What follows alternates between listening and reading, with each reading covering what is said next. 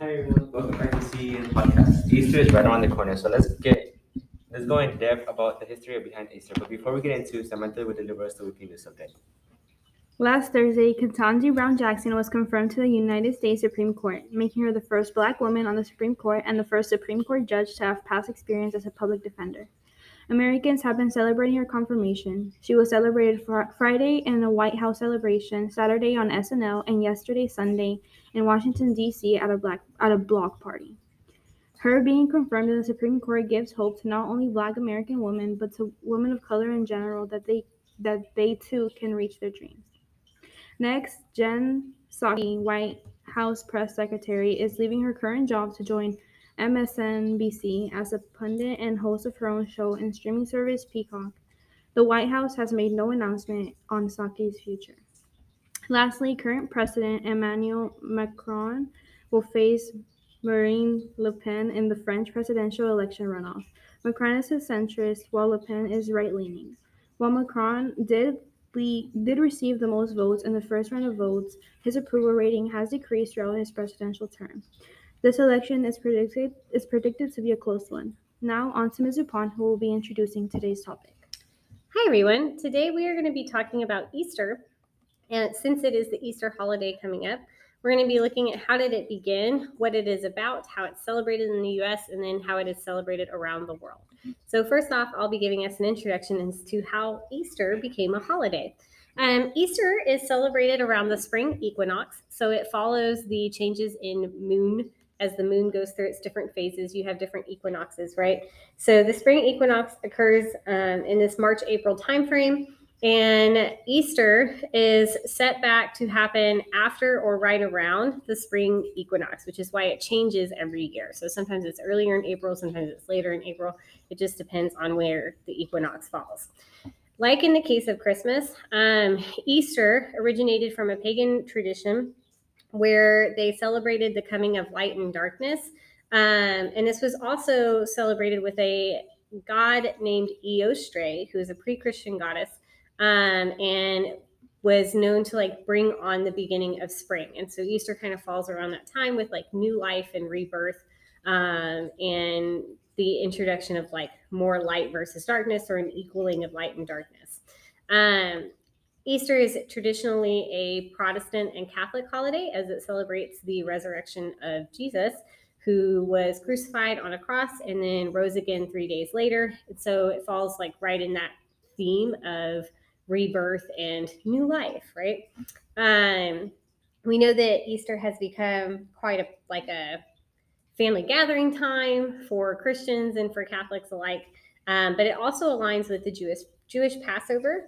So the Passover tradition happens right before Easter, and this is a festival that celebrates the liberation of Jewish people. Um, this is narrated in the book of Exodus, and it's a whole meal that they celebrate around the same time and then easter usually takes place right after passover now if you celebrate any of the christian or catholic traditions passover is a part of that celebration since we know that jesus was also jewish and took place in the passover prior to his crucifixion and then resurrection so for our history of easter that's where you have it from now on to Areli, who's going to tell us what it's all about so for today's little segment, I'll focus on the question, what is Easter about? Easter is seen as a holiday where people wake up on a bright sunny Sunday, wear their best pastel dress or suit, and head to church. On Easter Sunday, Christians celebrate the resurrection of Jesus Christ from the dead after his crucifixion and burial. It is typically the most well attended Sunday church service of the year. Easter has always been labeled as a religious holiday, but as time goes on, Easter has turned into a holiday where, where families gather together Hide Easter eggs, which are colorful eggs with candy, toys, or money, and eat good picnic. Picnic food. The most iconic symbol of the Christian holiday is the Easter Bunny. It was reportedly introduced to America by the German immigrants who brought over their stories of an egg laying hare. The decorations of eggs is believed to date back to at least the 13th century. Other traditions, such as the consumption of Easter candy, are among the modern additions to the celebration of this early springtime holiday. The Bible makes no mention of a long eared, short tailed creature who delivers decorated eggs to well behaved children on Easter Sunday. Many people who see Easter as a religious holiday are angry that companies are making money off a special holiday by selling items un- unrelated to Easter and the true meaning behind it. Americans are expected to spend $21.6 billion on Easter in 2022, according to the National Retail Federation. That breaks down to an average of $179.70 per person. This isn't shocking as an Easter tradition is making Easter baskets for family members, friends, coworkers, children, or parents, partners, making this inclusive for all ages. Now on to Samantha with the next part of our middle segment. For my segment, I will be talking about how Easter is celebrated in the United States and around the world. In the United States, many churches hold special services on Easter Sunday which celebrate Jesus, Jesus Christ's resurrection after his crucifixion. After these services, families organize egg hunts where eggs are hidden by parents and found by children. People enjoy dinner as family and kids play. In Catholic households around the world, Easter celebrations start 40 days earlier. Lent is 40 days in the Catholic calendar commemorating the 40 days Jesus, Jesus spent fasting in the desert. Catholics avoid eating red and white meats on Fridays and Ash Wednesday. There are many Easter traditions around the world, from egg trees in Germany, water splash in Hungary, world's biggest Easter omelette, and red Easter eggs in France, and the Great Easter Bunny Hunt in New Zealand. Easter holds different meaning for different cultures and is celebrated differently. This leads us to our first questions. Listeners, feel free to share your answers as well. How do you celebrate Easter?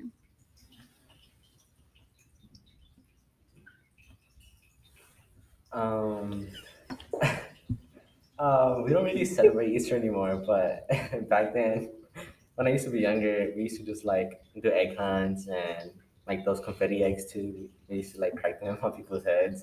So it used to be fun, but we used to only do that when we were younger. We don't really do that anymore. No more confetti eggs? No, Oh, that's sad. I know. You should get some for this weekend. I probably should. I probably will. My dad hates them best, so we never buy them because he's like really obsessed with the lawn. So like, yeah, after we break them, they're just everywhere. We're very messy. and then they're there forever. Yeah. they don't Yeah. go away. Um, for me, when I was younger, like my mom, she would take me to my elementary school because they would always have like this, like they would hide a bunch of eggs and like you would just come and pick them up and stuff. So she would take us to, to like that. But other than that, we didn't really celebrate Easter. I mean, we have like cookouts with our families and stuff, but that's pretty much it. Um, well, I grew up in a Catholic household, and so I do celebrate Lent as well. So, like, we avoid eating meat on Fridays, Ash Wednesday. Um, for Good Friday, I think it's called. Um, we go to church, and I don't know what it's called in English, but we go to a Via Crucis, which is basically like where you go to like um the thirteen different stations. Um, and like the basically the thirteen different stations are where um the 13 stations the stages that jesus went through as he was being crucified. And like you basically like you sing and they they teach you what went what he, what jesus went through through those 13 stages and um for easter we go to a park and we do an easter hunt we have a cookout and yeah Sounds like fun. Yeah. Um, when I was growing up, similar to what Jose and Aurelia were talking about, we used to do Easter baskets and Easter egg hunts. So my parents live out in the country; they have a lot of land, and so my dad would spend hours in the morning like hiding eggs literally everywhere. And then my entire family would come over and they would like release us all like like a race, right? Like just go. And so then we would go and um, we'd be like knocking each other over and like getting into stuff, climbing in the barn because my dad would hide things like everywhere. And so it was always a race to see who could get the most eggs. And then the parents would all at least put a few that had like large amounts of money in them. So like as we got older, those would be the ones everybody wants. But once we all got to a certain age, they kind of stopped doing that. Like there's not any more babies in the Yeah. family, and so we don't do that anymore. The majority of my family goes to church on Easter. Um, my husband and I, since we live here, we don't go with them or go see our families for Easter. This year, we're going to the new Harry Potter movie for Easter, uh, so that's that's how we'll be celebrating is by going to the Harry Potter movie. But I grew up in a religious household as well, and so we celebrated a lot of the same traditions. Um, Lent is also, I don't know if you knew this, but Lent is also done in Protestant churches as well, but it's done a little bit differently. Um, you still have Ash Wednesday, and you still have like services on Wednesdays that you'll go to for the Lenten season, right? Um, and then they usually do a service on Good Friday, but we kind of stopped going to those because the last one that we went to, they like did this weird thing where they ended it by shutting a book really loudly, and it scared the bejesus out of me. And so I, after that, I was like, I don't know about Good Friday services, but now we just kind of um, we do like a family call and everybody gets online and we all say hi to each other and my family goes to church and my husband and I watch it virtually on TV Mhm. and then we're gonna go see Harry Potter. So that that will be our Easter. Um, I actually did have an additional question. So I thought of this as we were reading. Easter is such a weird holiday because it is largely rooted in religious roots, right? But you have this large commercialize commercialization of it. Um, how do we feel about the commercialization of it? Do we agree with it? Do we like it? Do we have problems with it? Or like, would you prefer that holidays like Easter and Christmas stay kind of to their traditions, or is the commercialism okay?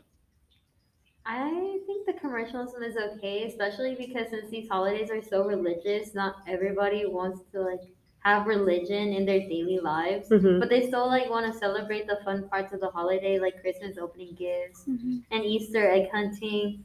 So I think it's totally okay. Like, um, other than like if they're being disrespectful and like bashing the true meaning behind it, I think that plays a different part.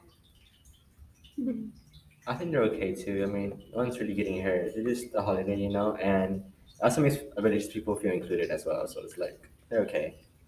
Yeah, I agree with both Hawkes and Aurelie, just because I feel like, um, like Aurelie said, not a lot of people are religious. Not a lot of people like relate or like, um, yeah, they don't they didn't grow up with the traditions that Easter is like rooted from, and so I think that celebrating the fun parts or like the Easter hunts, you know, those things are okay.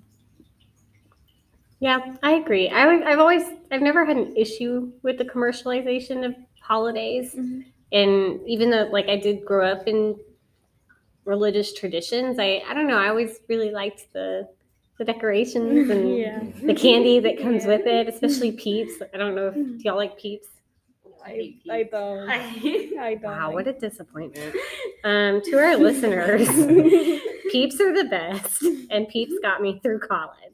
So if you've never had one, you should try a Peep. We're- like I saw that they have like this this spicy flavor, and I'm like, why? Like I just I just went to the store and they have like no, you have to get the original. The Peep. yellow the one? yellow one. Yeah, or like the blue one. I love the blue ones. Those are my favorite.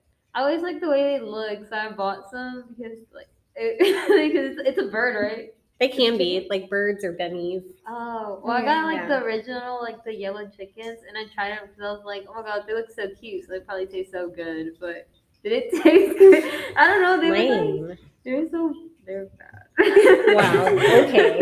Uh, apparently, I'm the only one in the podcast group that likes peas, But to commercialism, I don't mind it. I don't think it takes away from the holiday. Yeah. And I don't know. I think it makes it more fun because sitting in a service listening to a book be slammed in my face versus eating peeps. I don't know. The peeps make it more exciting. Um, with that, I think that brings us to well, thank you for your conversation and for sharing your traditions around Easter. I do appreciate it. And we hope all of our listeners will also share their traditions with us once they have an opportunity to hear our episode. But now we will go on to Aurelie with the spooky story. So for today's spooky story, we'll be talking about Dana Ewell, if I'm saying that correctly. So when 21-year-old rich kid Dana Ewell learned he would not receive his 7.9 million inheritance until he was 35, he set a devious plan in motion to expedite the process. Ewell, who had been living with his millionaire parents as well as his sister Tiffany, derived the plot to brutally execute his family. The plan took place on Easter Sunday on 1992. The bodies of Dale Glee and Tiffany Ewell were discovered in their ranch home in Fresno, California, and each were dead from gunshot wounds. Dale was shot in the back as he entered the home, unaware of his dead wife and daughter. Crime scene's evidence suggested a murder for hire scheme, and authorities quickly focused their investigation on surviving son Dana. At the time of the murder, Dana was away with his girlfriend and her parents. However, with the testimony of Ernest Jack Ponce, authorities were able to connect him to the crime. According to Ponce, he and Dana's classmate, Joel Radovcich were offered a share of the 7.9 million if they committed the crime. Dana Ewell and his two accomplices were all sentenced to life without the possibility of parole. Isn't that crazy? Now on to Jose with our closing. Thank you for being here. Please join us next week where we where we will be diving into international waters and talking about global news. Bye. Bye. Happy Easter. Bye.